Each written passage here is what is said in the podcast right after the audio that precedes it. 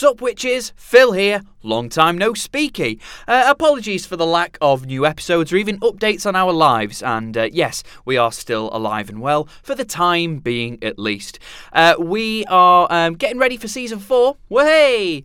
We are obviously committed to getting this done. We've just led very busy lives as of late, but no, we are returning back with season 4 in the new year. However, for the time being, we've got a little pre-season 4 and Christmas, I guess, a treat for you all here with the highly anticipated episode on Drive Me Crazy. It's been a long time coming, but here we are to talk about what was supposed to be Melissa Joan Hart's breakout role.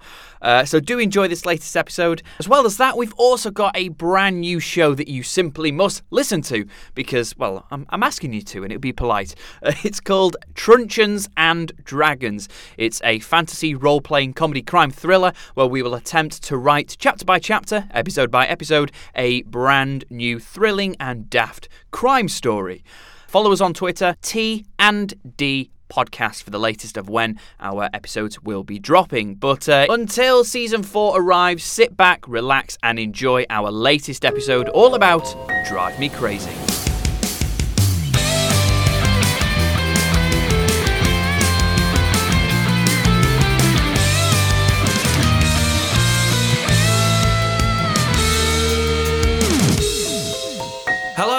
Welcome to Sabrina the Teenage Witch Extra Credit, the spin-off podcast where we steer away from the usual magical curriculum and instead we talk about something a little bit different. The case in point this time is the 1999 teen comedy / drama coming of age hit, I guess. Dramedy.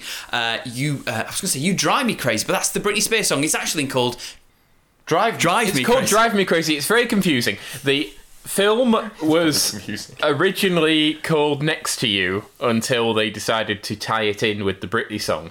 The Britney song is called You Drive Me Crazy.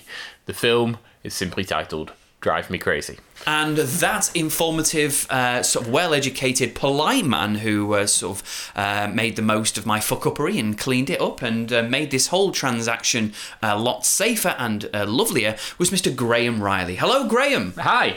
How are you doing, my friend? I'm suffering a little with a cold, but my mood was lifted by this wonderful slice of late 90s teen fiction. And joining us for this, because you know it's a big piece of nostalgic 1999 pie, and we've got a third fork to help us chomp away at it. And that man who's taking hold of that fork is Mr. Chris Evans. Hello, Chris. What is wrong with you today? I'm trying to find. What were you trying to do? Because you're just going all over the show. At one point, you said transaction. I was like, I'm not being paid for this. You know, I'm trying to find different words, different ways to get into our shows and stuff, and I thought in this instance using an analogy about tucking into a slice of delicious pie, American cake rather. American pie would be apt. Yes. You hear me? Apt, because this is a late 90s teen comedy, but it's not of the raunchy sense. This is more of the sort of like quick-witted sort of kind of sensitive teen comedy in the vein of 10 Things I Hate About You. Oh, also, hi everyone. So let's crack on. So we've been meaning to do this episode for quite a while. We came up with the idea of doing this one maybe a year ago, so at the end of our last season. But it makes a bit more sense to do it now because obviously we're in the break between season 3 and season 4. And I believe in the first episode of season 4, Britney herself does rock up, and it was done during 1999, so it makes more sense to do this now. But Graham, before we do start talking about the events of the film, give us a few more deets on everyone involved within this show. We'll introduce the actors as they appear. Let's first talk about the film and the people behind it.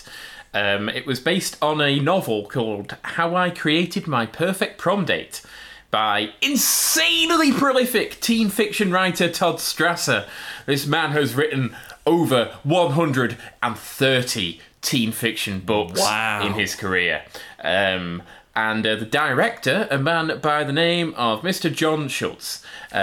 John Schultz, he was the original drummer for a band called The Connells, who were sort of part of the same Southern college rock, like late 80s scene as REM.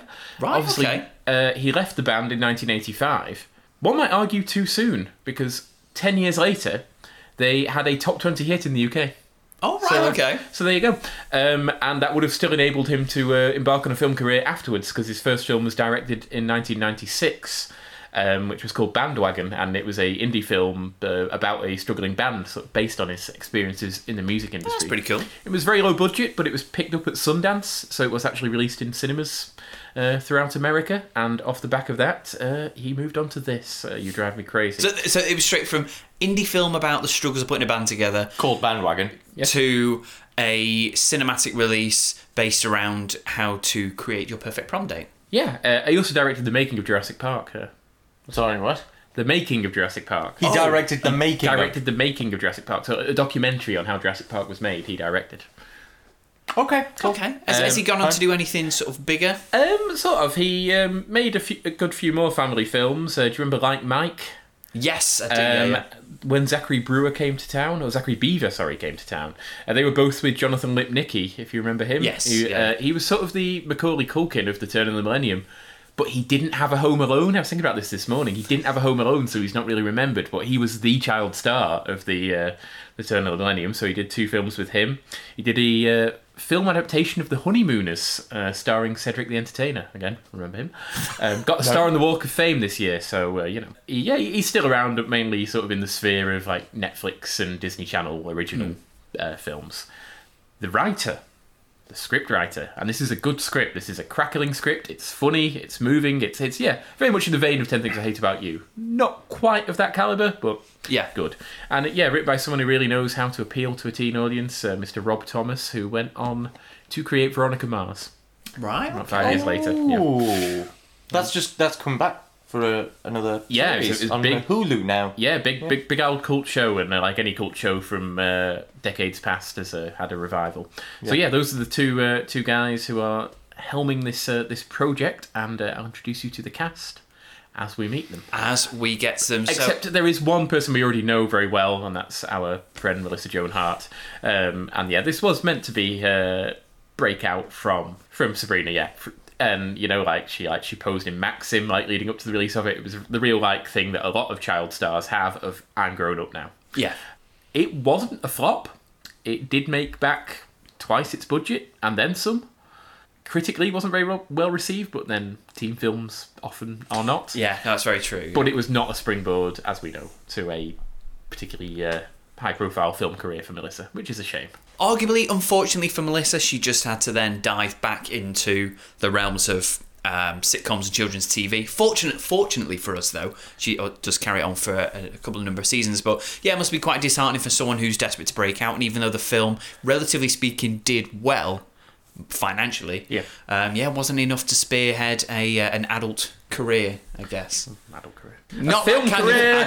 Could have just said a film career. Yeah, I had to say adult career. Well, you know what I mean? If she wanted to go... Films, no, okay, right. Basically, the bottom line is, if she wanted to make that leap, then she shouldn't have stopped off in Tweenville. Yeah, I guess because she was still, I think, in her very early 20s when this came out. So she...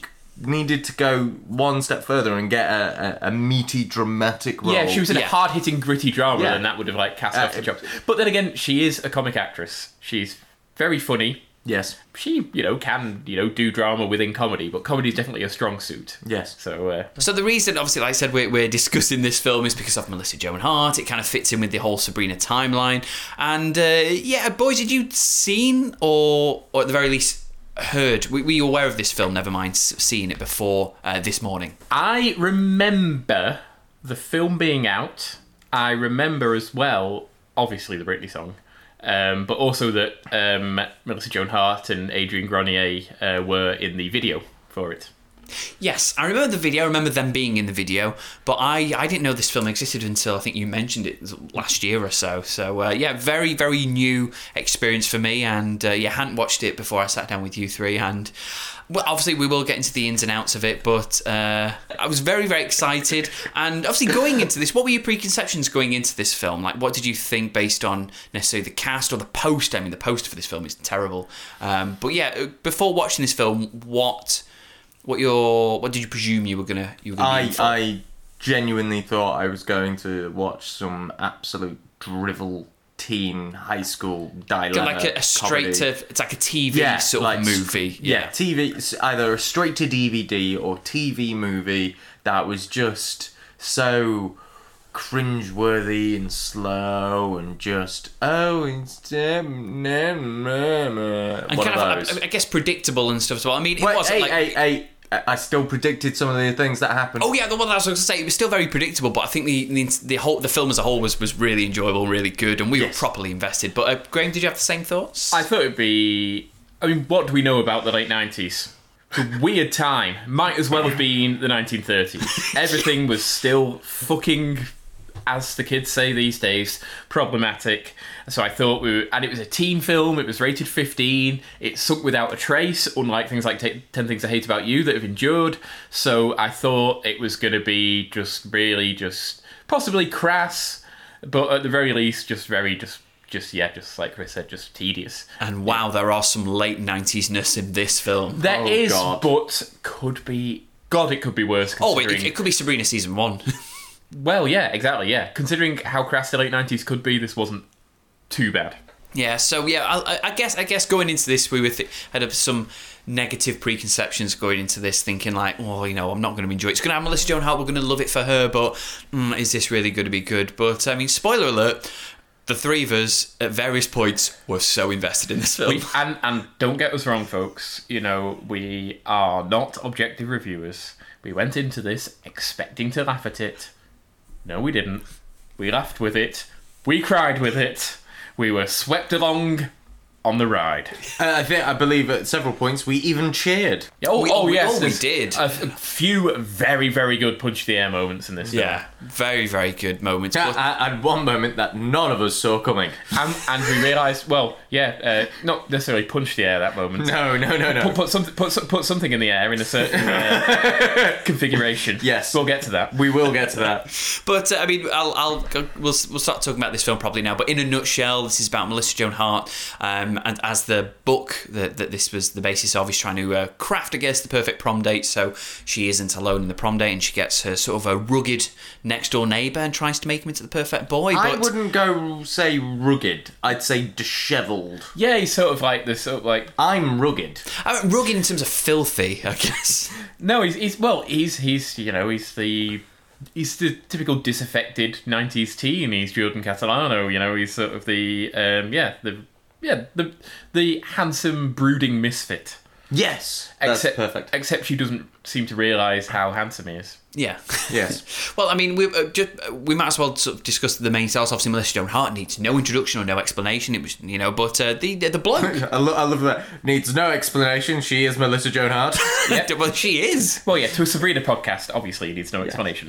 Yeah. But still. And if you want to know more about her, listen to the three seasons that we've done prior to this. Exactly, particularly episode 1, where we actually introduce the main cast of Sabrina.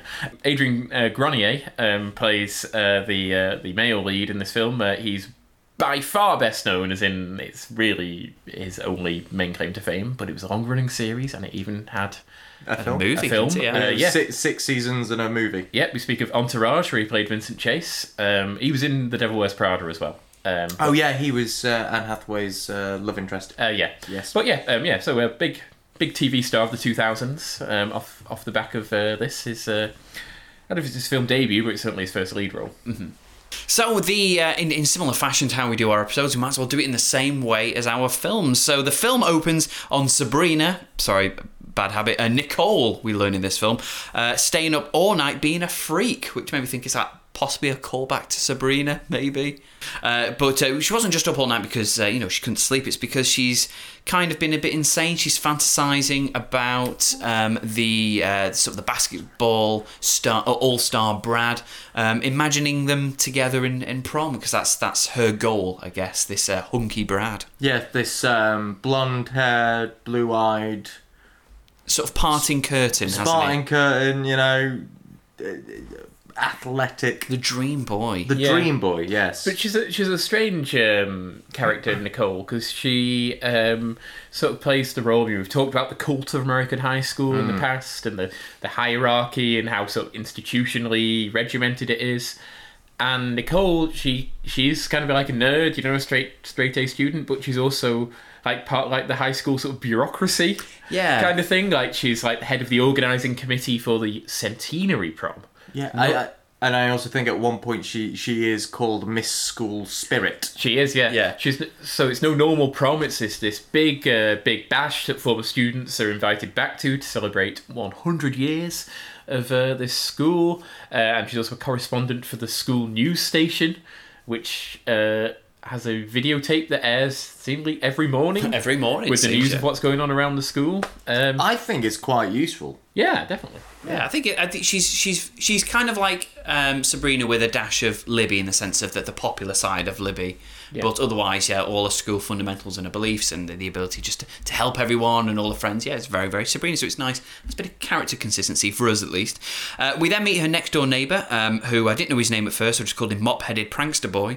We learn his name is Chase, as he runs outside to stop his dad from flirting with his milk-wielding neighbour, who we learn then is Nicole's mother. Yeah, so Nicole and Chase were childhood like best friends, lived next door to each other, hung out in a treehouse, and were inseparable. And then because they've ended up in different cliques in school, have sort of drifted apart, kind of resent each other.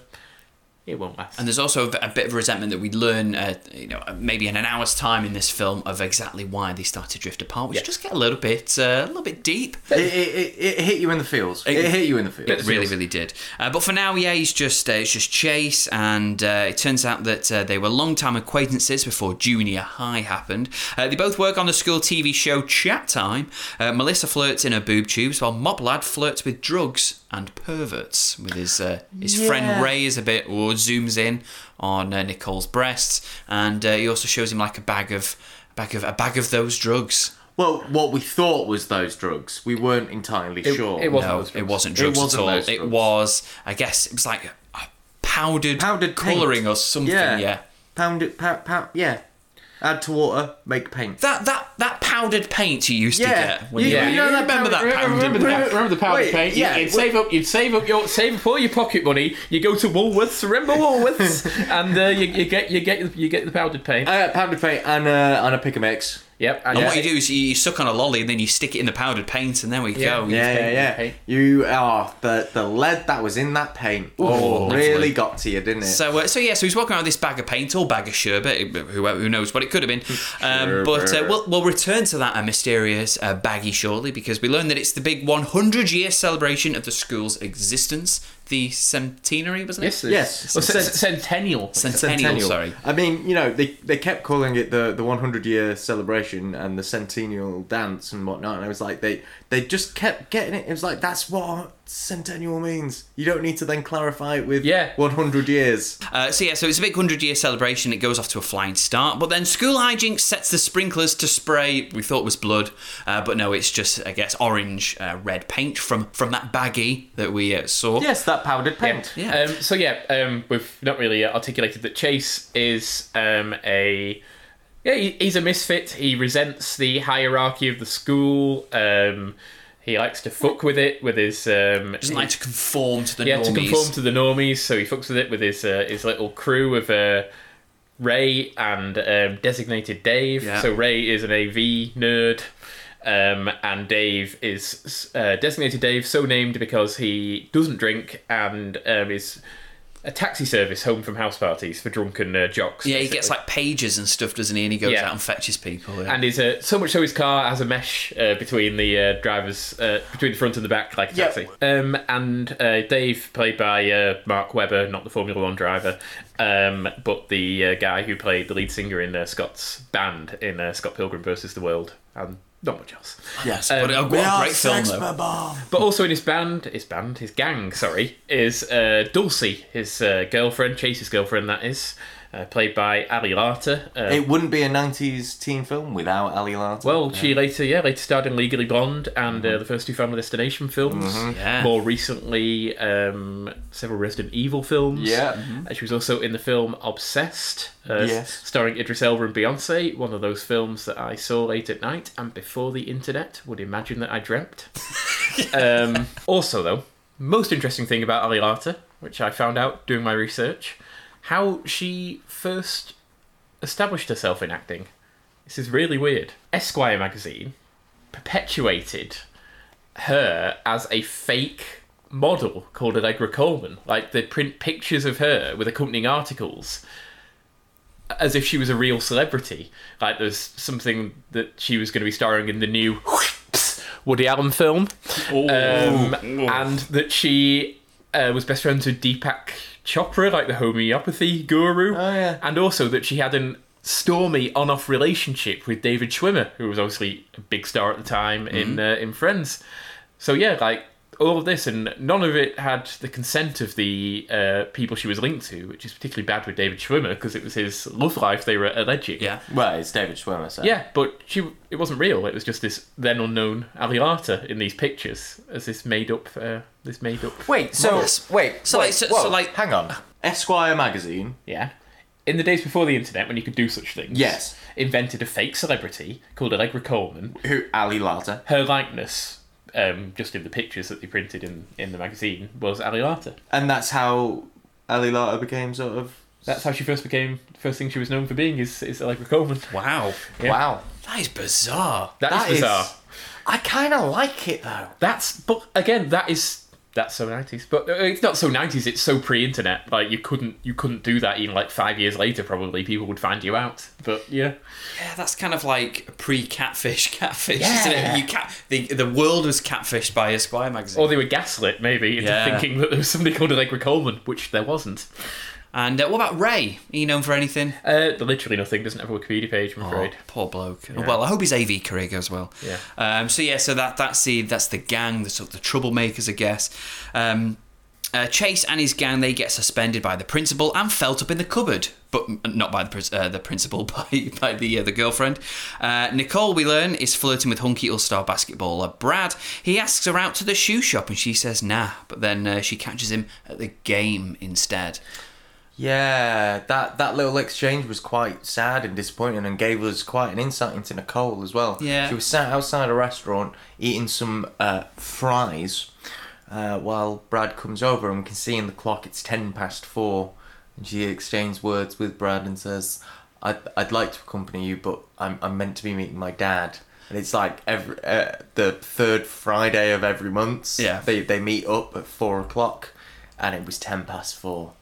Yeah, we learn that she's got a bit of a shitty dad, but we'll learn about his uplifting career, literally. What is it about Melissa Joan Hart and having absent fathers? Yeah, that is a recurring thing. That is a recurring thing. That is a Nicole Sabrina crossover there. A bit of stunt casting as well. The principal is played by Mark Metcalf, who plays ball-busting authority figures in so many things. Started off in Animal House. I thought it was Animal House. Yeah, and that's why he's in that role, and why he's always cast in that role is because in Animal House he was a killjoy, so he's been a killjoy ever since. That's his typecasting. He's in 3 Twisted Sister videos playing his character from Animal House. Well, there we go. Yeah. Nice. 10 minutes in, and we paused it. We get some bullshit propaganda quoted. Bullshit propaganda, and some grubby gothic stoners are gathering to discuss animal welfare and politics within the minds of children in 1999. Yeah, was this the moment when we were in the absolute grotto? We were, and that man was talking about rats. What? This film has a very distinct message. We may as well get into it now. Yeah. It's revisited throughout the film, but the message is that conformity is good, and caring about anything outside of established institutions is stupid and a fucking waste of time. So in order to accentuate this, the misfits meet in the shittiest, grubbiest, most horrible bar imaginable to watch a guy on a badly lit stage talk about animal rights. And Chase is like, oh, whatever. And Dulcie is like, no, this is interesting, this is important.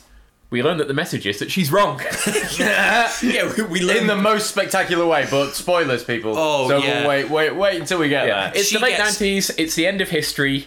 Caring is lame. Caring is lame. If you don't care about how well you place in school and what boy or girl you've got wrapped around your arm, nobody gives a shit. It's the welfare of animals, fuck them. Yeah, it's Bill Clinton's America. No one gives a fuck about anyone or anything. Oh, but God, Clinton was still in power. Yep. But if you had any fundamental beliefs and support for animals and you were interested in their welfare, well, let Nicole shoot you down very shortly. Yeah, the message of the late 90s, shut up, shut up and do what we normally say. Yeah. Fuck it up. But yeah, so yeah, and as well, it's just as this guy is about to talk about the animal welfare, we just cut to the next scene because no one gives a shit. No one's hear that. But enough about that, because Brad clotheslines a cheerleader, and it turns out that he's actually into Nicole. So this starts a bit of a domino effect. Brad in the testosterone-filled game that he's in clashes, almost knocks his poor girl. I'm sorry, out. Clashes? No. Fucking wipes out. Spears. Well, no, it's a clothesline. It's a perfectly executed wrestling clothesline with a trip and STO clothesline. And then lands on top of this cheerleader, and it's a bit of hoo-ah. Yeah. And then everyone cheers, and they're like, whee! Yeah. And I don't know. No, the cheer happened after he stood up. Or he got his cock out. Or he might have got his cock out. Yeah, maybe. That gets a cheer from the crowd. Yes. But yeah, everyone's like, whoa. But it turns out that he is actually into Nicole, and Nicole's playing a bit hardball. She's like, you know what? I like this guy, but, you know, I'm not going to run to him. I'm not going to...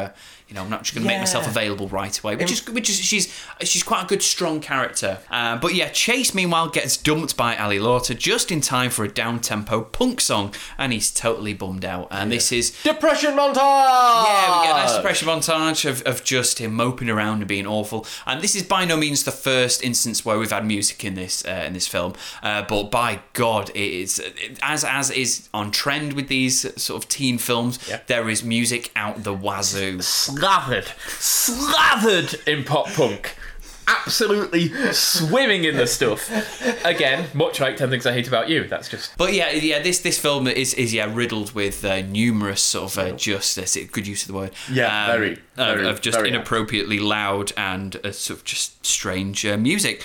But speaking of bummed out, Nicole is a bit upset at a house party when she finds out that Brad has fallen in love with a cheerleader that he knocked out, and the up-tempo pop track doesn't help, or the repetitive use of the word slut. Mm. Ooh, yeah, that's a bit of the late 90s problematism. It's not nice for us to hear Sabrina say that as well. No, but the internalised misogyny there from Nicole, not nice. Not nice at all. We've heard her say dick a few times before this, and then yes, not nice. It's not a good look for you. She gets bundled in. Nicole gets smashed as well. Like, she just gets really, really drunk because of this depressing news. She gets bundled into designated Dave's car alongside Chase and Brad, who too gets really, really drunk and apologetic. But Nicole, she don't want to know. She then considers inviting Chase in for a snog. There's a slight pause of...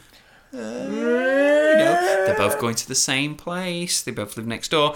But instead decides to traipse through her yearbook and, I guess, kind of grade the boys in how they qualify for being her prom date. It was like going through the yellow pages and just going, no, you're unavailable, or you're dead now, and you're dead now. You've never done that, go through your address book and go, oh no, that person's dead, gotta get rid of that number. It's when you get to our age, that's a common thing. It's a process of elimination thing. She's striking off whoever is no go for the prom. Yeah. And it's narrowing down, and Chase is now one of the few remaining options. Yeah. Chase Hammond.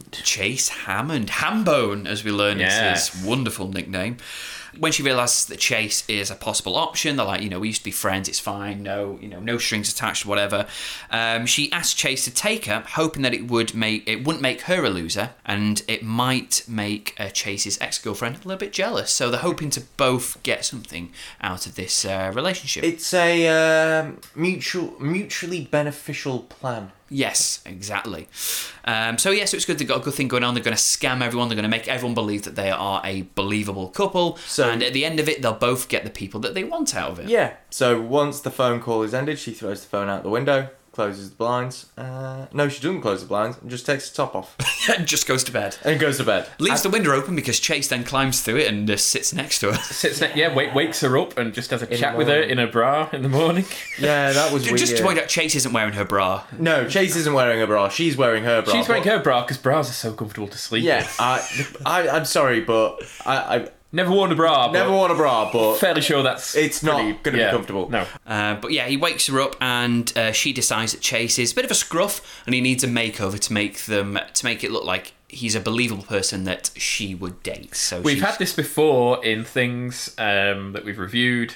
Can't remember if it's Sabrina or other stuff, where 90s fashion just all looks so terrible now that it's difficult to tell who the cool kids are and who the not cool kids are. So again, it's a bit of character consistency. Well, actor consistency, I guess, with Melissa Joan Hart is Sabrina often likes to change Harvey in terms of what he looks like in dresses. So yes, it's a very popular theme with, you know, as you said. And the Chase Harvey thing that you pointed out, they both look terrible in hats. They do. Yes. They both don't suit hats. So again, great consistency.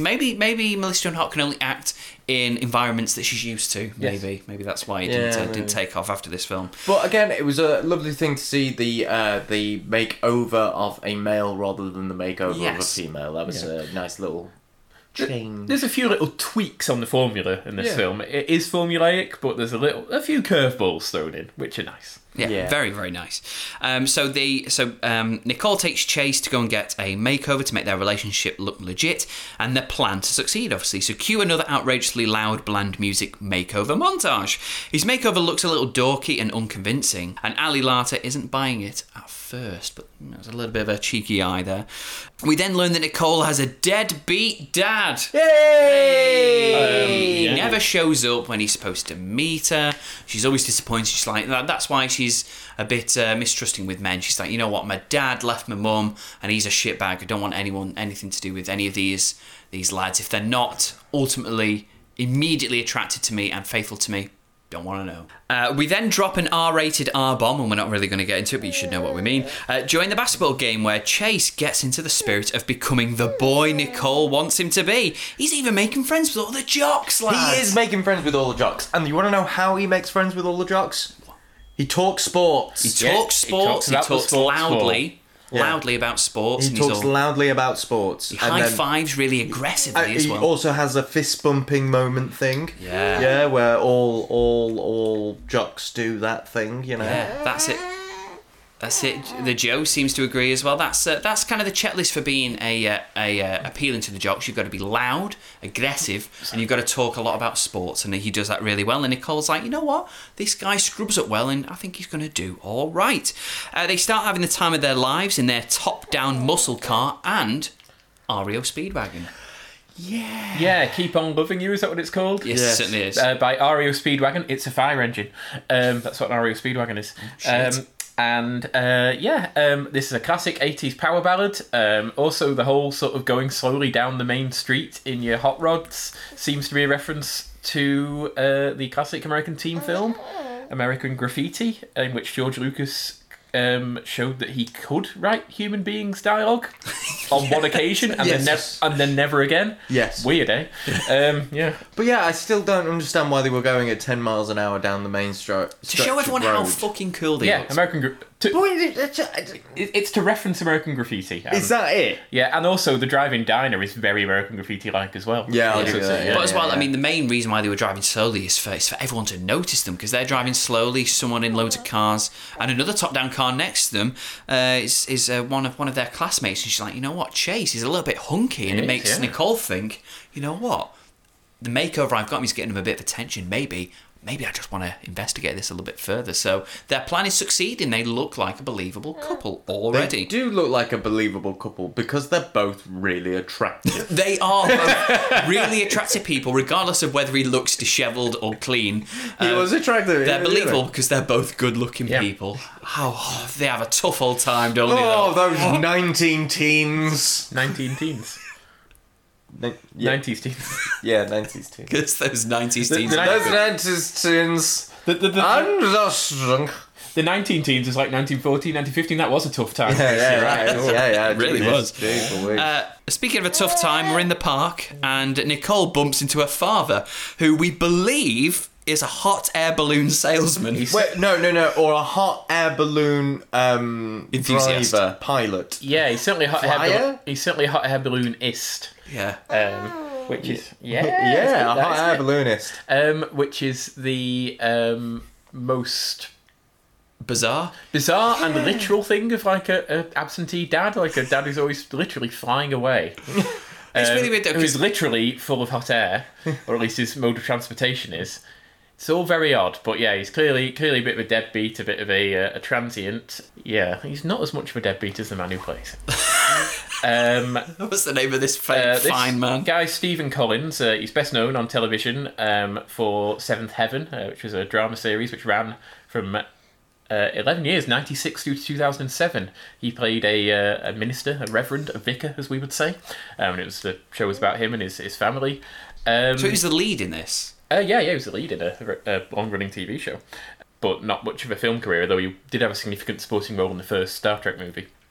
He admitted, was never convicted, but was personally admitted to abusing three underage girls between 1973 and 1994. Wow. Yeah, so yeah, real deadbeat. The thing is, he confessed to it, you know. There's probably lots of people... Oh, well, if he confessed to it... No, I'm not saying that makes it okay. I'm just saying I'm sure there's lots of other actors out there who've done God knows what and won't come clean about it. Yes. That is correct. What I'm saying is they're all horrible. They're all... He's just had the conscience to admit to being horrible. But yeah, so we believe he is a hot air salesman. We were joking about it, but it seems like so yeah. Hot air. He's a hot air salesman. Well, he does talk a lot of hot air. So yeah, no, we were joking about it. We believe he is a hot air balloon salesman. Seemingly, he pilots the hot air balloons to their destination and walks back, and that's why he's never there for his daughter. He invites her to a balloon festival in Rio. And Graham, what's that festival called? It's called Hullaballoonza. It's not. That's my joke. Everybody laugh. I didn't hear that first time round. Oh, you didn't, did you? That's brilliant. Hullaballoonza. It's brilliant. Fabulous. So, yeah, he invites her and she's like, no, Dad, you're awkward. It's really awkward to be, well, I guess in an argument with anyone, but in the confines of a wicker basket, I guess more so. He gives her a gift and she just throws it overboard, killing someone in the process. Where it plummets to the floor. Yeah. And kills someone. Kill somebody. Yes. Yes. So it was a book about fixing motorcycles, was it? It's how fixing a motorcycle tells you about the mysteries of a man. Yeah, that's exactly what it is. Now that is a book you definitely want to. Yeah, I mean, men are just horrible, oily, mechanical creatures. Cool. So they have a terrible afternoon, and her dad looks a bit deflated because he's a hot air balloon salesman. Chase's mates are a little miffed too because he's changing into a jock, but who's scamming who, eh, boys? As their scam seems to be working, but for who exactly? They're at Meteor Burger, where you get your burgers Meteor, and Chase gets in a rage over the mockery of his friends, in particular Designated Dave. Yes. They just make fun of this guy who's he's so desperate to be liked he'll go and pick up these drunk jocks. It causes a little bit of a rift between Nicole and Chase. They reminisce about the good old days, back in 5th grade, boys. They have an argument in the makeup and even takes to see the hot local band, the Electrocutes. That's right, yeah, an all-female pop-punk ensemble played by real-life all-female pop-punk ensemble, the Donners, who weren't that well-known at the time. They were sort of like a cult thing on the California punk scene, possibly the same scene Green Day came from, maybe. Like Green Day, they later signed a major label deal. Didn't have that level of success, of course, but they did have a top 20 hit album in the UK and the top 40 single called Take It Off. So again, much like John Schultz's band after he left, they were bigger in the UK than they were in their native US. Nicole gets whisked away by Chase's sweaty mate and a giant Designated Dave, who we were unsure if it was just an extra getting in the way. Oh, God. It was a huge guy. He was dancing on a box. You know how Lionel Richie dances on a ceiling? On a seal? I mean, animal cruelty, as we know, is fine. So, oh, what a feeling. According to this film, animal cruelty is fine. But you remember when Lionel Richie danced on a seal? That's why he's got that scar down his face. Yes. That seal. The pop seal. Whilst Nicole is having a whale of a time, best friend Alicia is having a snake of a time. Doesn't really work. But she's trying to gag into Brad. Now, we might as well introduce Alicia. She's been in the film periodically here and there, but this is where her character actually becomes... well, a character, and by God, she very quickly becomes the villain of this film. So Alicia, played by Susan May Pratt, who is no relation to Kerry Lynn Pratt, who's also in this film, who plays Divine. We meet her later. The actress isn't very notable, but they've got almost the same name, same surname, and also three names, which is funny. But anyway, yeah, she played Mandela, who's Julia Stiles' best friend, who quotes Shakespeare in 10 Things I Hate About You. We've mentioned it already, the definitive sensitive teen film of the late 90s. You hear a lot of people, like, sort of, you know, trying to like, oh no, the best film ever, yeah, it's The Godfather, or it's Goodfellas, or it's some other thing where white men shoot each other. It's not. It's 10 Things I Hate About You, and it's only because all... most senior film critics are middle-aged men, that's not widely acknowledged. I mean, the bottom line is 10 Things I Hate About You, it's based on William Shakespeare's Taming of the Shrew. It is. Boom. And you were a bit Canadian then, because you said 10 Things I Hate About You. That's Caroline Ray would call it. About you. So yeah, Alicia is trying to geg into Brad. She's trying to sort of plant sort of seeds. She's saying that, you know, Nicole, you know, she's not like other girls, but I am. You know, she's trying to make herself a bit available, which is very sneaky. Speaking of gegging in, Nicole snogs Chase to save face in front of his ex. But was it just a scam? Or was it something else? Yeah. Oh, no, it was just a scam. There was no that... I said it while we were watching. It was like, there was no that usually in those first moments where you do make that kiss to save face, they have that slowed down moment after it and their eyes meet and it's like... my God, this was meant to be. There was none of that. No. But Dulcie's with that dickhead animal rights guy. Caring about the rights of animals. What a prick. The Alf dude. Yeah, and he, Chase, that is, you know, looks pretty pathetic. And Nicole sees this and, you know, to help him out, gives him a snog. But there's clearly a bit of like, I quite enjoyed that, actually. Yeah. What you did. Who doesn't like a snog? Well, I did, and so did you.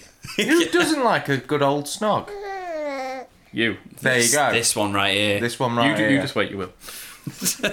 Again, that sounds a bit creepy, Greg. That sounds really creepy.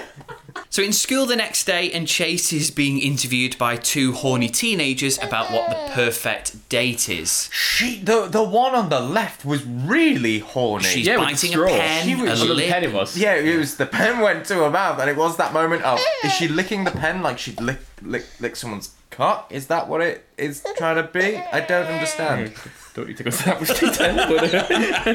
Well, that's what went through my mind. So these horny teenagers are sort of asking him about, you know, they're kind of very attracted to him because he wasn't noticed before, but now because of how compatible he looks with a girl around his arm, he's starting to be noticed. So he kind of, I guess, he's enjoying, even though this makeover is not right for him. I guess there is a part of him that's enjoying it. Well, he's got the preppy, you know, like, dress sense and the neat hair of a jock now, but the sensitivity of a sensitive kid. Yeah. So he's a real catch. He really is. And Nicole here, she's staring off into space while I'm supposed to be having a meeting because she can't stop thinking about Chase and presumably. Well, no, she wasn't staring off into space, you idiot. She was staring at him. He was stood in the window being talked to by the two attractive horny teens. Yeah. She's not staring off into space, she's staring off into Chase. Yay! Well, not into him, obviously, that'd be a bit weird. But I see into your soul. Chase in the face, London. So that night... public domain, baby. Round about the right time frame as well. That night, Chase is invited out by his real mates, but instead he chooses to spend it with his fake mates. Oh, you know, I think he begrudgingly wants to... kind of just be at Nicole's beck and call to keep the scam up, but you know, it's turning a little bit real. It's not working out for them, I guess. With said fake mates, they're participating in a hellishly dangerous activity of stationary whitewater rafting, it seems. Yeah, I mean, they are chained to what? I don't know, but they are restrained. We've got a weird sort of, which I didn't really like that much, weird sort of scene. It's quite artily shot, but you've got the guys sat on the rocks.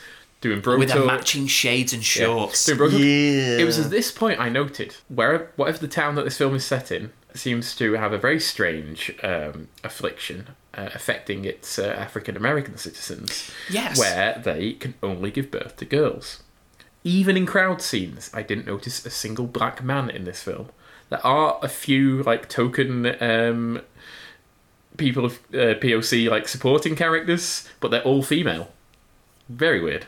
Yeah, very, very strange, I guess. I also didn't like the fact that, you know, in this scene, it was like waterfall body of water, waterfall, body of water, and they were all just sort of leisurely hanging around cliffs. Yeah, it's the most interesting... And not Cliff Richard. Oh, if only. Oh, wow. Yeah. If anything could have improved this film. It's... it's the most interestingly composed scene. But yeah, all the guys are bro talking, and all the girls are girl talking. The guys on the cliffs and the girls below in the rubber rings. The dinghies? Yeah, the rubber ringies. Yeah. And so Alicia, again, tries to be a little bit snaky, and she's implanting a lie into to the girl that Brad has fallen with, this cheerleader that he decked, Kathy, tells her that his family are part of a cult. Yeah. Yes. A doomsday cult. You know, one of those doomsday cults that were all the rage in the late 90s. Doomsday cults and the powdered paints, they were causing all sorts of mischief. Yeah. So she starts planting that, and again, it's just this darker side to Nicole's seemingly friend is coming to light. We also get like a very sort of touchy scene. It's quite a heartfelt, I guess, commentary on what high school girls in particular are going through. Obviously, Chase has had a makeover just because, you know, but all he's done is just dress a bit differently and act a bit differently. But he meets this other character called Dee. It's not a real name. She changed it to Divine. But she used to be fat and wear glasses and be a complete outsider. And she completely changed herself to fit in and to be more appealing to the jocks. It's very interesting sort of introspective scene, which is what these films live and die on, really, is introspection on the realities of teenage life. So it was good to see a bit of that, and I like the character in general of Dee and the secondary couple, which is every bit as root forable. That we get later on with her as well. But as well, as you were saying throughout this film, Graham, is obviously we're enjoying it just because whatever, we're just enjoying watching a film with a couple of beers on a Saturday morning. But the target audience that this was aimed for, they would be eating this, or they would be. It's completely great that you've got characters that can be relatable to the teens watching it. And and good thing about Dee is she's gone through all this change, and Chase asks her, is it all worth it? And she's like, well, the jury's still out, so even she's not convinced she's happy currently, which is... There's some negative messages in this film, but some positive ones. Yeah, there are some very negative messages in this film. But this chat kind of gives... it plants a little bit of a seed in Chase's brain of maybe what he's doing isn't making him happy, and he wants out as soon as possible. Back home, when we find out the reason why Nicole and Chase actually drifted apart is because Chase's mum was dying, and Nicole was upset being around it. Yeah, she didn't like being around a house... A death house. A house of death and dying, and then later a house of mourning, because it was a bit of a bummer. And they were only young. Which is understandable. It's slightly understandable, yeah, but at the same time, be there for your friend. Well, I think what isn't understandable isn't so much that she was like that at the time, because she was only little, but that she didn't... that they continue to hate each other for years later, and only now is she comfortable to say, hey, listen, I'm sorry about that. Yeah, that's not... Yeah, that's it. They were inseparable younger, and during this, they were going out, for a couple of years, as kids, whatever. But yeah, they drifted apart just because of something that they were too young to talk openly about. Yeah, and then she even references how he then started skipping class and pulling some hijinks and whatnot, and that's when she was like, oh, he's gone too far. Yeah, it's sort of like, the Sorcerer's Rebellion is the sort of the disaffection he felt at losing a parent so young. So yeah, it's good, even though they've both got their quirks and, their funny points, I guess, in this teen comedy. I like the actual real grounded parts of their characters. It works really well, and they do work together very well. These two actors. This is what we're talking about. If you had any doubt in your mind about animal welfare, well, Melissa Joan Hart's going to shoot you down, because we're in lab class, and Dulce is paired with Nicole, and we learn that animal testing is good, cause cancer. Yes, Jesus Christ! Wow, this is honestly one of the most remarkable logic leaps I have seen in any film ever, because Dulce she's talking about all the animal rights stuff that she's gotten into, and with a boyfriend from Alf and everything. He's not called Alf, his organisation is called Alf, the Animal Liberation Front. Yeah, it's something like that, Kevin. Yeah. And how it sucks that Chase doesn't follow that sort of thing, that he isn't a real sort of activist or anything like that. And yeah, then Nicole just says, do you know that his mum died of cancer? And she just says something like, rats in cages, all that testing on animals, cancer drugs. Think about it. She can't even articulate it properly, just massive pauses and vaguely related things. And then, you know, all those rats in cages, all those dogs with shaved bits off, and all those animals losing legs, all through to animal treating. Well, they help fight against cancer. Yeah. So think about it. I mean, that is how teenagers work, that they can only sort of form, connections between things, but they don't have the life experience to really flesh it out. Yeah. But oh god, but you are supposed to be like, yeah, she's right. Animal testing. She is right. Animal testing? Yeah. Because cancer. I haven't seen many, if any, pro-animal testing films. I mean, obviously there's lots of, pro-war films and things, lots of terrible ideologies conveyed in film. Mm. But this particular terrible ideology, there we go. But yes, that was quite alarming. We had to pause it, take a breather, and open another beer. Yeah. Because cancer. Because cancer. Because cancer. So if Morrissey was watching this film, he'd be appalled by that, but pleased by the lack of diversity in the cast. This is a good film for 13 to 15 year olds and Morrissey. Great. This is when the film gets a little bit juicy, and we kind of called it before it happened, but we did not expect it to go like this. Nicole and Chase go to Brad's house party, and it is own. Not only fire up that Britney, it's on. Yeah, it is not on. Only is Britney Spears the title song, brackets, You Drive Me, close brackets, Crazy, is a blasting on the stereo. But Alicia gives Brad a look of the old fuck me eyes. Yes. Or so we thought. It's not Brad she's after. No, it is not. She fucking kisses Chase, boys. We went to our feet. We were outraged. We called it. We were like, I tell you what's going to happen in this house party.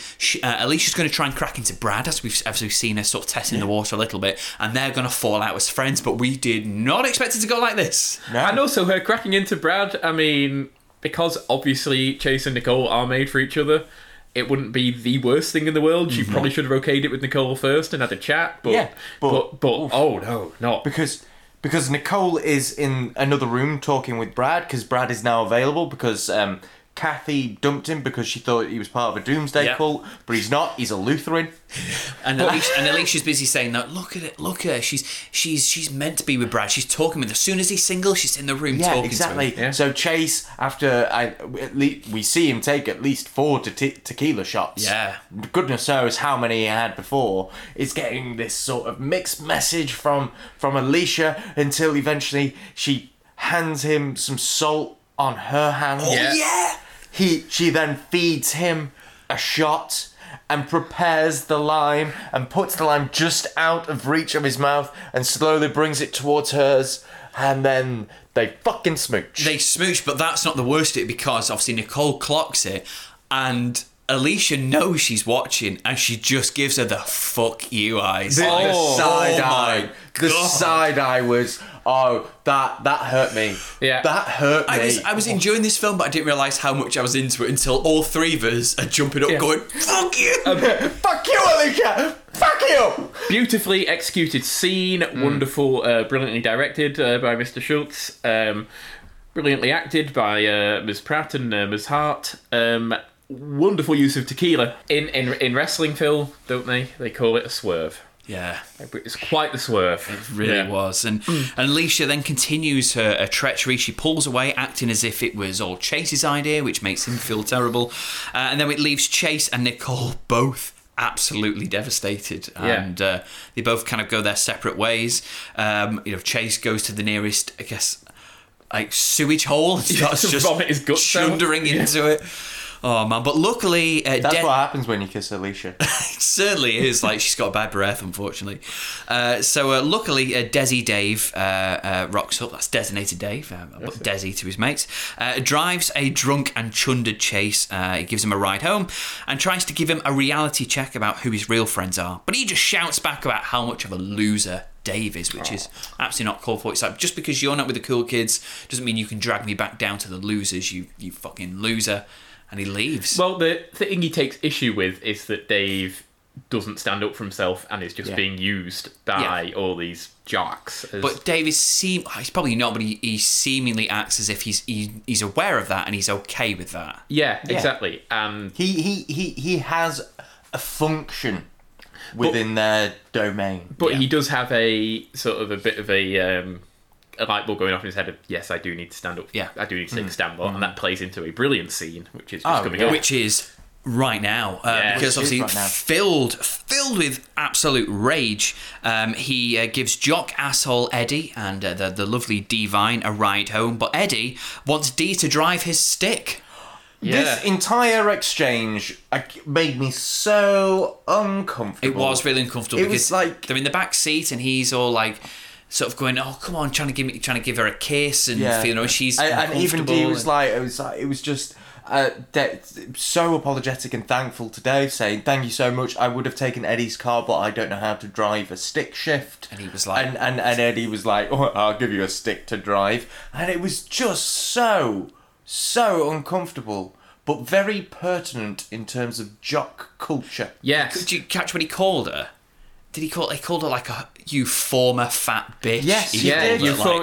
You got lucky with a case of bulimia, he said. Yeah. We've not... Because, all because she wouldn't touch his dick. Yeah, up to this point, Eddie was just one of a jock gang, and just in a few lines of dialogue, he's just the biggest prick on earth who you can't wait to see just die. Well, we hoped he'd get run over by him. Yes, we did, Eddie, by the way, played by Jordan Bridges, who is the son of Bo and nephew of Jeff. No way! Yeah. There we go. Oh, yeah. Wow. And what an asshole he was in this film. What an asshole he was. But so Eddie wants Dee to drive his stick.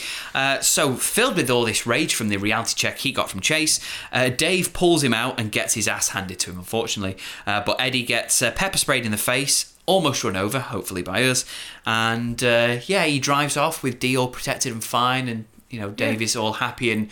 Yeah, again, just like the last scene, we were so invested in this. Yeah, thank God for pepper spray. It's great to see Dave take a stand. It's good to see that, like, Dee had some agency. Like, she wasn't just a damsel. Like, in the end, she sees him off. Exactly. With the pepper spray, And that was what was beautiful about... That's what's beautiful about that couple. Yeah, they're... Like Dave and Dee. It's like they support each other. They have each other's back. No one will take on one challenge. Yeah. They will take it together. And it makes you think that maybe the element of her life that she was unhappy with was the fact that she, even though she looks and possibly feels great, she's attracting the wrong kind of guy. And so the teamwork and the bond between the two of them is instantly established, and we're just like, yes, come on. And all throughout, Dave has been consorting via email with a mysterious Judy Daughter 14 on a Yahoo chat. Yeah, and all his friends are like, I mean, they don't say the word because it didn't exist in that context at the time, but people are like, oh yeah, you're just being catfished, it's not a real person. But we'll see. That all goes wonderfully to plan.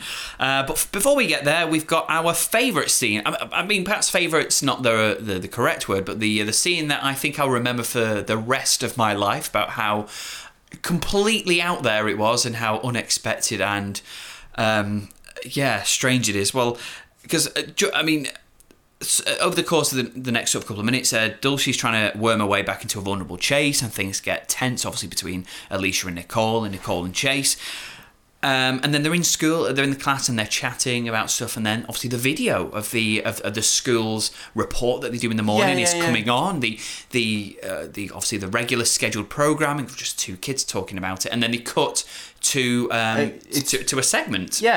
So Ray cues up the video, and it's Ray's pièce de résistance, this manically edited montage of all the popular kids throwing up, partying, doing stupid things, taking drugs. Even Eddie sort of calling Dee, I think, like a slut or something again.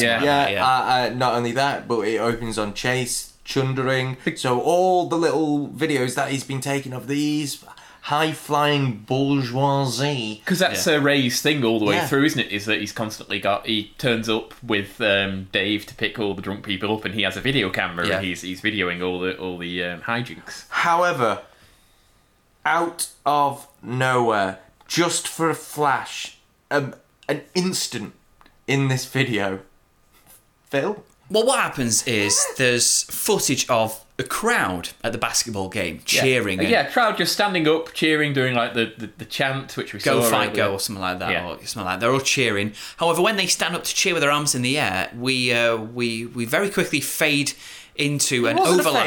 It was a quick cut. Okay, a quick cut to Nazis saluting. Yeah, to a proper, full-on, literal Nazi, as in Hitler and his mates, 1930s Germany rally. And the crowd standing up and doing the salute. And then we cut immediately straight back to the crowd standing up and doing the salute. It's like, wow. And they cut to the class and, you know, Dave and Ray are like, oh, this is great. But like, fucking hell, where did that come from? Literally, no one reacted to that. We reacted to it like, what the fuck was that? Because the thing is, though, I was going to say I know what they're saying. I don't know what they're saying because most of those people in those crowds are probably just like family or just people watching their game and they're being compared to Nazis. To a Nazi. Hey, the Nazis had families too, pal. But they were only people once. But once. But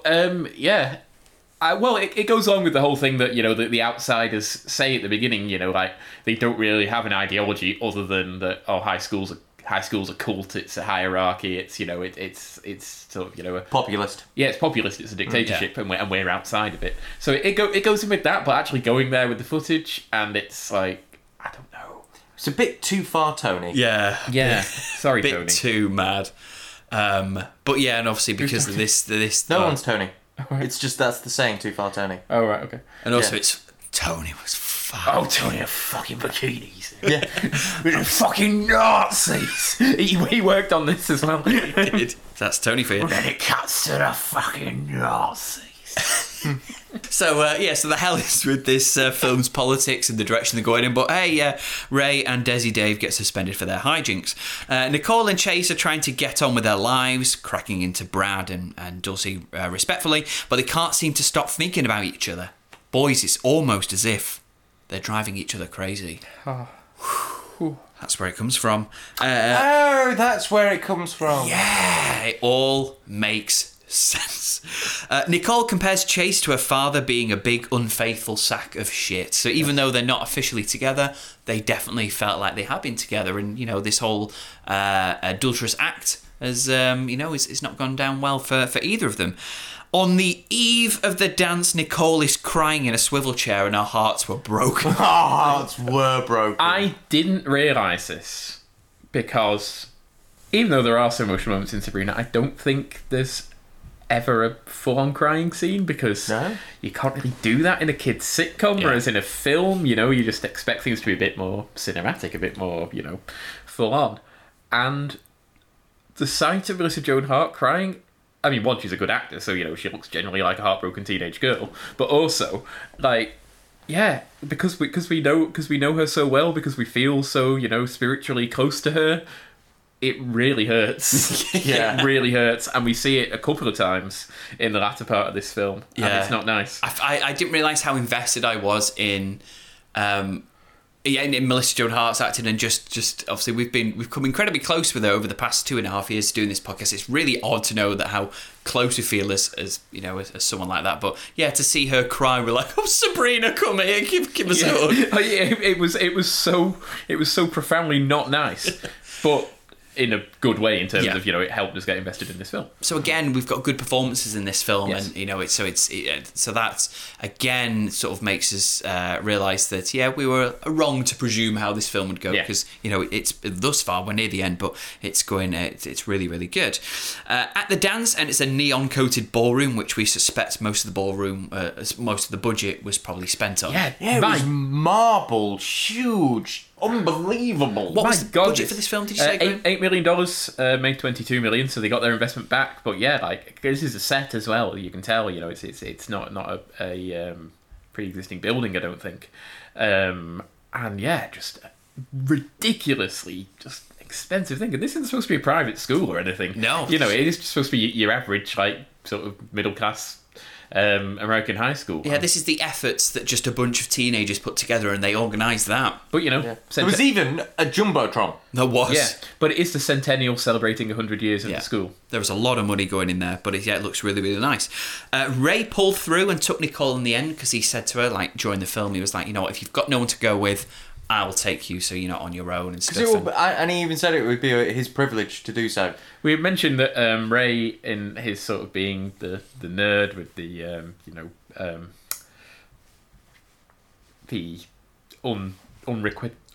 the unrequited crush on Nicole, on a character played by Melissa Joan Hart. And, you know, being a sweet but very awkward guy, he's very much the Gordy. Oh, he absolutely is, yeah. So, again, a lot of similarities that we can sort of relate to watching this. So, so it's got a Ray pull through. Also, Dave seemingly got lucky with in meeting up with this girl that was believed to have been fake all this time, but we'll see who she is very, very shortly.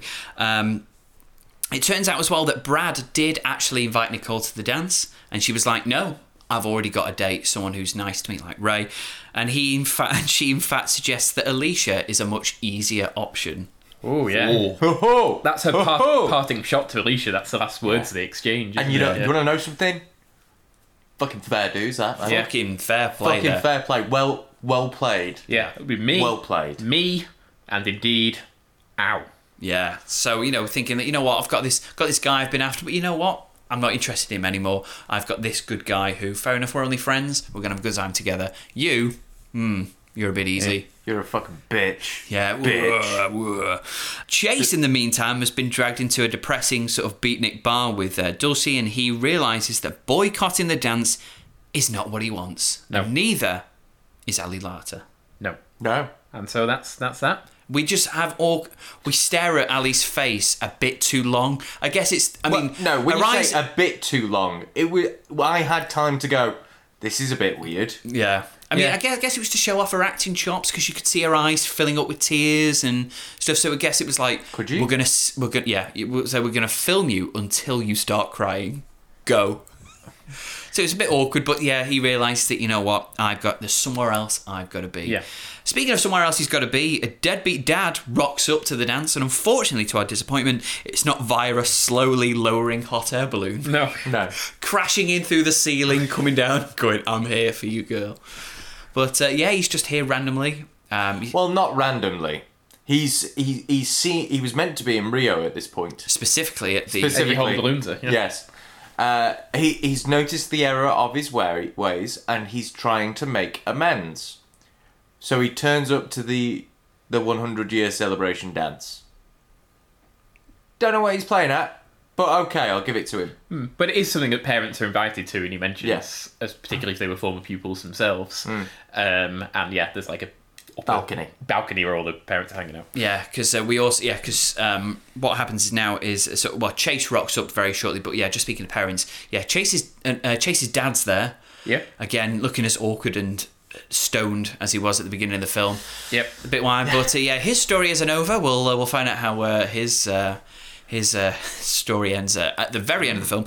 But the school celebrates and unveils their sculpture, which is revealed to be one of those sort of big Tesla balls, I guess. It was a bit of scaffolding with a couple of flashing neon lights and a giant fucking ball. That's what it was. It was a piece of tosh that you would expect to see built these days. Not 20 years ago. You'd see an actual sculpture, but no, it's I genuinely thought it was like, let's unveil the sculpture. I thought it was going to be like a sculpture of the dude who founded the fucking school. Yeah, it would have been nice. You don't know what he looked like. He might look like a ball. He might look like a ball in scaffold. You don't know. What? His surname was extraterrestrial, wasn't it? His surname was Zoni. It's not really a... That's an Italian name, I'm guessing. Or his name was Zone-E, and he was from outer space, and that's exactly what it looked like. Bottom line is, I expected, like, a marble sculpture or a stone sculpture, not actual marble and sculpture. Yeah, not like a ball, some metal poles and flashing lights. If I wanted a ball, metal poles and flashing lights, I know of a place that I can get. I know a guy. Yeah. Yeah, you just go down to Joe's Ball and flashing lights and glory. I guess they blew all their money on the just the general staging of the dance. And what they did was... like, oh, we've got some scaffolding. They asked the blokes who did all the building of the set, do you mind if we just keep some of the scaffolding back? Keep some scaffolding. We'll put some of the disco lights, which we don't really need, inside a ball. Yeah. And that's Tony blew all the budget on the location. Fuck. Oh, fuck. Put a fucking ball in some scaffolding. Where's that scaffolding? It's fucking class. Fucking what? Yeah. Fucking Bob Knott, innit? I'm so glad Tony's not in the industry anymore. So they unveil the school's sort of sculpture to celebrate the 100 years. But who cares? Because Dee rocks up with... Desi Dave. They're together, and they look pretty cute together. Yeah, boys. She was email girl the whole time. She was. And Brad's left with a proper stink face, isn't he? Yeah, which is with Alicia, who also has a stink face, which is great. And Eddie definitely has a stink face as well. Oh, yeah. So it's foreshadowed earlier because when Chase and Dee have that conversation, she mentions her real name's Judy, and he's mentioned that the email girl is called Judy, so if you've been paying attention, you can. Yeah, as we were. Obviously, we were so into it. And again, something where we called it, but it was still to see it pay off was like, fuck nice. Yeah. Fucking yeah. Speaking of fuck, yeah, when they take that cloth off as well, Chase was hiding underneath it all the time like a little scamp. And then he does something that seems nigh impossible.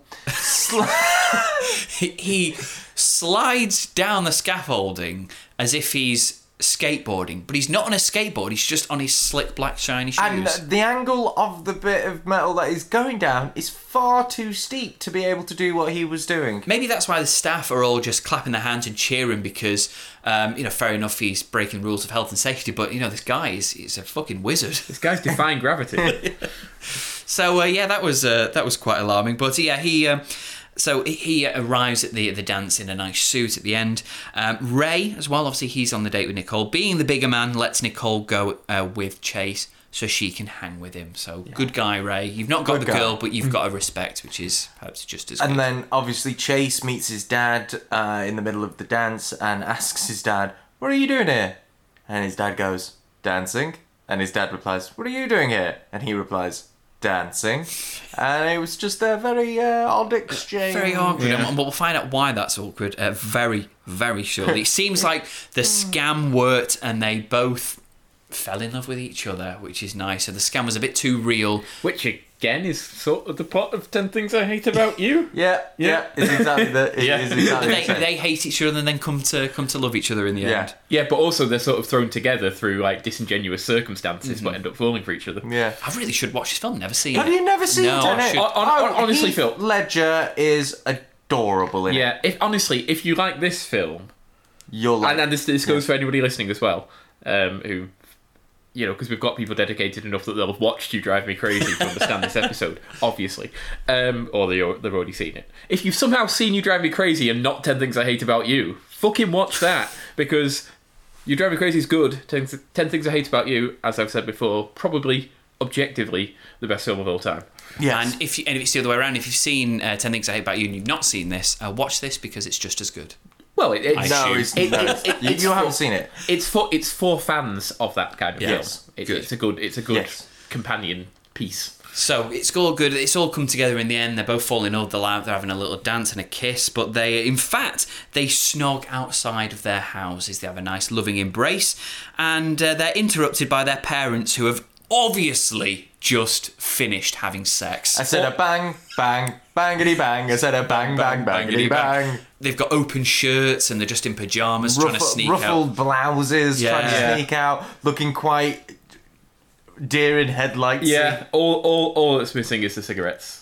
Yes. And the milk, obviously, from the start. Oh, yeah, and the milk. And you have the milk. Yeah. So so Chase's dad and Nicole's mum declare that they're moving in together. Yeah. And by the looks of it, moving out and moving in together. Way. So now we see that our young lovers are potentially going to be... step-siblings. Step-siblings, which... you pointed this out, Chris. Yeah, there is an entire genre of porn dedicated to step-siblings. So, it's... and the internet's just about to take off. So guys, get that camcorder out. Yeah, it's time to get Ray involved. Right, could you just film this for us? Oh, yeah, and then when you climax, I put loads of Nazis saluting you. Well, I'm sure some people will get off to that as well. Yes. We get a few seconds of Wigwam Bam by The Sweet. Oh, we do, yes. As they're walking to the treehouse, a glam rock castle. Oh, yeah, the treehouse that isn't a treehouse, but it's just a shed on legs. It's a shed on legs. The moderately elevated shed. Which, moderately elevated because they can't be bothered constructing anything in a tree. Tony, you said in the script treehouse. We're not got a fucking treehouse. Oh, fuck. It's because there wasn't a fucking tree. Well, there was, actually. Just it's not big enough. No, not big enough to support a tree house. It's a shrub house. Yeah, really. Yes, that's exactly what it is. It's a shrub house. It's a house next to a tree. It's a house next to a tree. It's a rockery house. It's a tree and house. It's a tree adjacent to a house. But, despite, obviously, the disappointments in the treehouse, not treehouse, that brings us to the end of the movie. Boys, obviously, I know we said at the top that, we did enjoy this film, not expecting to. But, kind of recapping it over again. Are we going to watch this film again? Or at least, if it was on... Oh yeah, if it's on and there's nothing else on, I'm watching it. But I'm not going to go out my way to watch it. Yeah. That said, if you've not seen it and you are amenable to this kind of film, yes, which you should be, yes, I would recommend it. You absolutely would enjoy it. Yeah, because it's like I said, we were expecting it just to be pretty bland, pretty. Despite Melissa Joan Hart, I think it's pretty poor acted, and we just think it's just be very predictable. It was predictable. We're not going to deny that. However, I think everyone involved in the production of it, like all the scripting and the locations and the casting and the cast themselves, I thought everyone in this film was so good. Yeah, and that's the other thing. If you're a fan of Sabrina, if you're a fan of Melissa, then it's cool to see her in a feature film that's not a Lifetime movie or anything like that. I mean, obviously it's not super massive budget, but this was commercially released, as we say. Made a decent amount of money. It was tied in with a song by the biggest pop star on the planet at that time. Yeah, it's a really good slice of late 90s nostalgia, but not just that. It's just a good film, and I know we said it at the start, but I can't state this enough. The late 90s are so fucked up. Like, there's so many films, particularly anything that's like rated above like 12, where you go back to it and you're like... I mean, I've learned recently, I think the 2000s were worse. But we went backwards. But there's so much that can be just like offensive and awful in these old films, particularly when they're aimed at a teen audience. And there's relatively little of it other than the stuff we pointed out, which is really unusual stuff. Yeah, no, like, I was going to say, it's problematic in ways that I never would have thought. I never thought that it would have a controversial view on animal testing. I didn't think it would come up, but it did. Despite sort of the weird sort of inclusions of the rights of animal welfare and Nazi saluting and stuff, I think overall this was a very enjoyable film, and it's one that I highly recommend that you go and watch. It's a film that you'll more than likely just watch once. However, I'm not afraid to say, if it's on TV and I've got nothing else to do, I ain't switching the channel. You'll only watch it once, but what a once it'll be. Oh, absolutely. Obviously, at the end of our Sabrina episodes, we do like to review them in a certain amount of criteria. Obviously, we can't do that. I would arguably say that this film was magical to a degree. Yes. I would say that there was plenty of wit. I would say there was plenty of creativity, not so much because of the genre and progression. I would like to see You Drive Me Crazy too. I would. Stepkids in Love.